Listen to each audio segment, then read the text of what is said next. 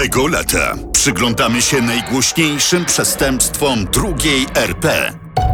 Tym wyjaśnionym i tym, które dotąd rozpalają wyobraźnię śledczych. Dorwać bestie. Zapomniane zbrodnie przedwojennej Polski. Gazeta Powszechna. Tajemnica kościotrupa z ulicy Półwiejskiej. Nowy kurier na tropie straszliwej zbrodni. Tożsamość kościotrupa ustalona. Nasza chodzież. Sprawa hałasa zakończona. Zabójcę skazano na 10 lat ciężkiego więzienia. Tajny detektyw. Hałas przed sądem apelacyjnym. Odcinek czwarty. Sprawa Leona Hałasa. Sprawa Leona Hałasa to historia o chciwości, miłości i morderstwie niemal doskonałym. Morderstwie, które wyszło na jaw tylko przez zrządzenie losu. Wszystko zaczyna się na początku września 1931 roku. Do jednej z poznańskich drukarni, mającej swą siedzibę w kamienicy przy ulicy Półwiejskiej 20, przyjeżdża spory transport papieru. Pod zbyt wielkim naciskiem obrywa się chodnik i odsłania się głęboki otwór. Kilku pracowników drukarni postanawia zejść do piwnicy i sprawdzić przyczynę wypadku. Po chwili zwiedzania piwnicy i uważnego oglądania sufitów docierają do dziwnej wnęki szczelnie zasłoniętej deskami. A to co? No, deski. Widzę, że deski. Ale co tu robią i co za nimi jest, się pytam. Nie wiem, pójdę po stróża, to może nam powie. Stróż też nie jest pewny ani co jest we wnęce, ani dlaczego jest ona zasłonięta deskami, ale przystępuje do ich demontażu. Po kilku minutach krzyczy z przerażeniem, że we wnęce stoi kościotrup.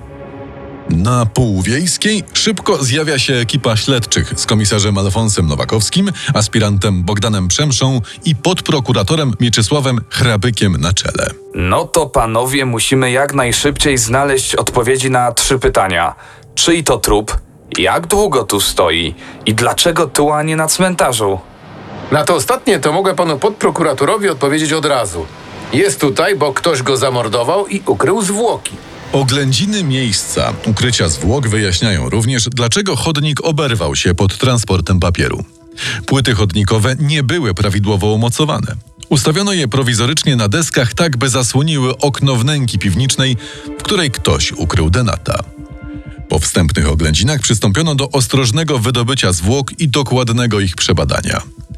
Na podstawie kości czaszki zmiażdżonych w trzech miejscach lekarze ustalili, że przyczyną śmierci było uderzenie twardym narzędziem, najprawdopodobniej młotkiem albo siekierą.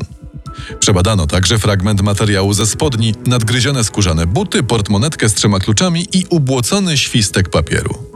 Ten ostatni okazał się kluczowym tropem wskazującym na tożsamość nieboszczyka. Kwitek został delikatnie oczyszczony z błota i choć imię i nazwisko uległy całkowitemu zatarciu, to udało się odczytać numer 5D98 łamane przez 23.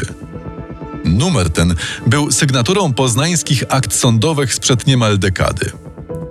Niewiele się zastanawiając, śledczy sięgnęli do archiwów i szybko odkryli, że 5D98 łamane przez 23 to numer sprawy niejakiego Juliusza Geminga, oskarżonego o ciężki uraz cielesny.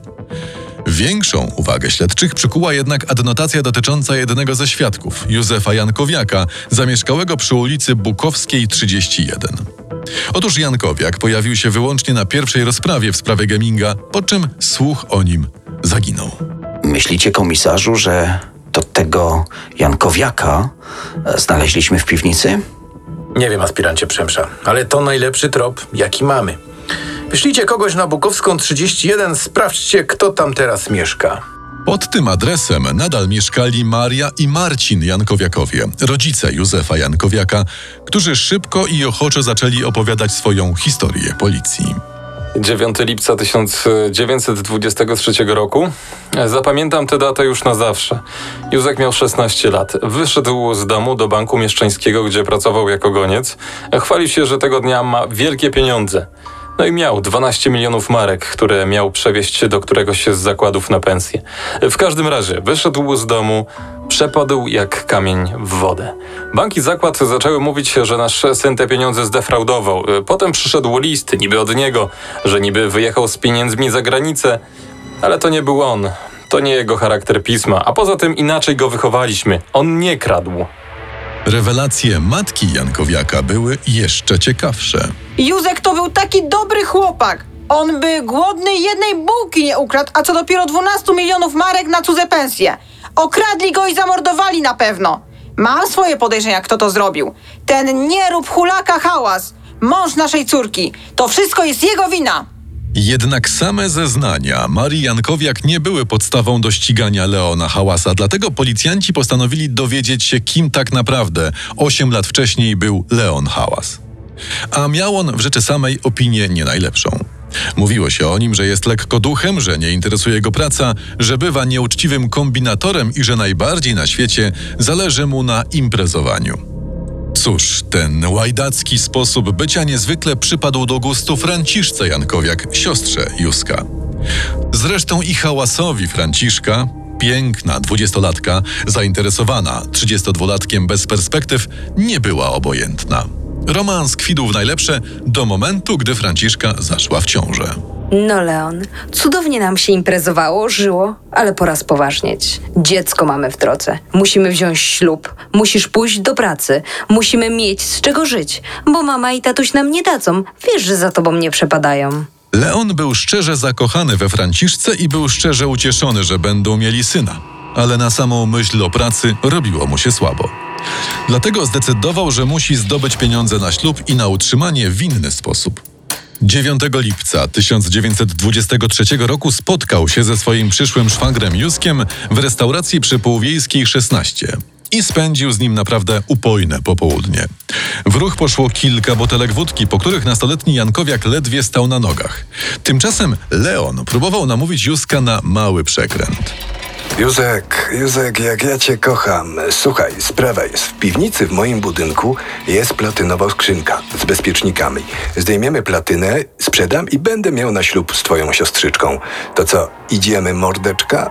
Niczego nie podejrzewający Józek poszedł za hałasem do piwnicy. Tam oberwał w głowę tępym narzędziem i martwy został ukryty we wnęce. Z jego ciała hałas zrabował 12 milionów marek, po czym poszedł spotkać się z siostrą swojej ofiary. Jesteś wreszcie, Leoś. A co to? Krew na mankiecie?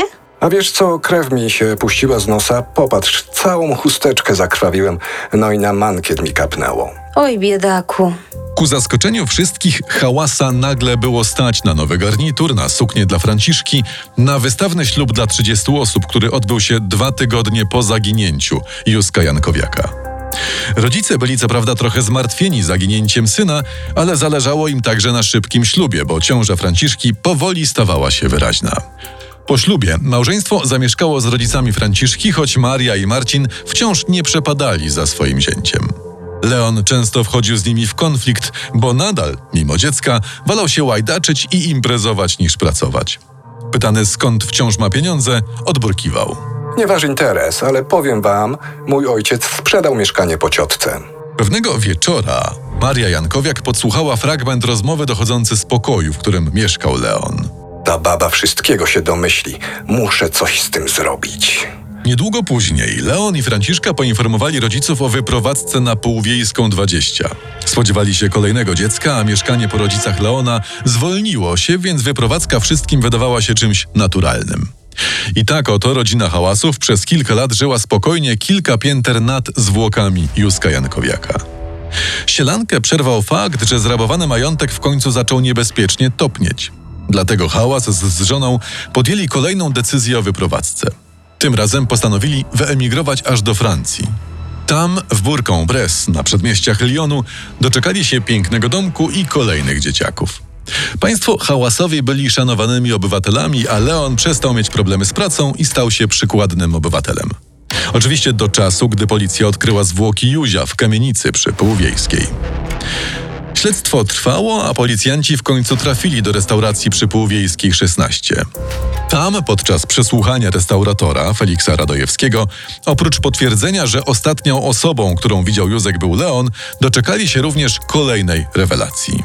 Wiecie co, ja to nie wiem, czy on co temu chłopakowi zrobił, ale kilka tygodni przed tym, jak ten młody zniknął, to Leon proponował mi spółkę. Mieliśmy dopaść jakiegoś bogatego Żyda, ale, ale ja mu odmówiłem. Według niektórych teorii Radojewski nie był zwykłym świadkiem, a wspólnikiem hałasa, którego przestraszyły wizyty policji i zaczął sypać. Ale tego niestety nie możemy być pewni. Po zeznaniach restauratora policja była natomiast przekonana, że są na właściwym tropie. Wystąpili zatem o ekstradycję.